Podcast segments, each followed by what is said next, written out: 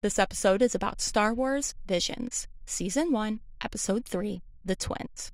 In this episode, a girl called Am is charging a weapon, and she wants to use the weapon for evil.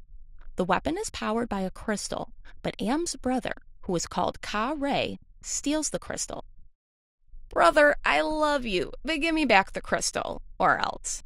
I need the crystal for my evil plans, Am says.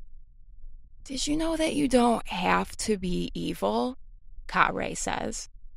I am evil, and I was born to be evil, Am says.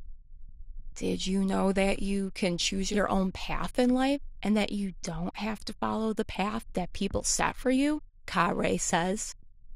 My purpose is to be evil, Am says. Did you know that? Shut up! And give me the crystal already, Am says. So Am and Karre fight, but Am loses the fight and she is knocked unconscious. This never would have happened if she wasn't evil, Karre says. And that's the end of Star Wars Visions, Season 1, Episode 3.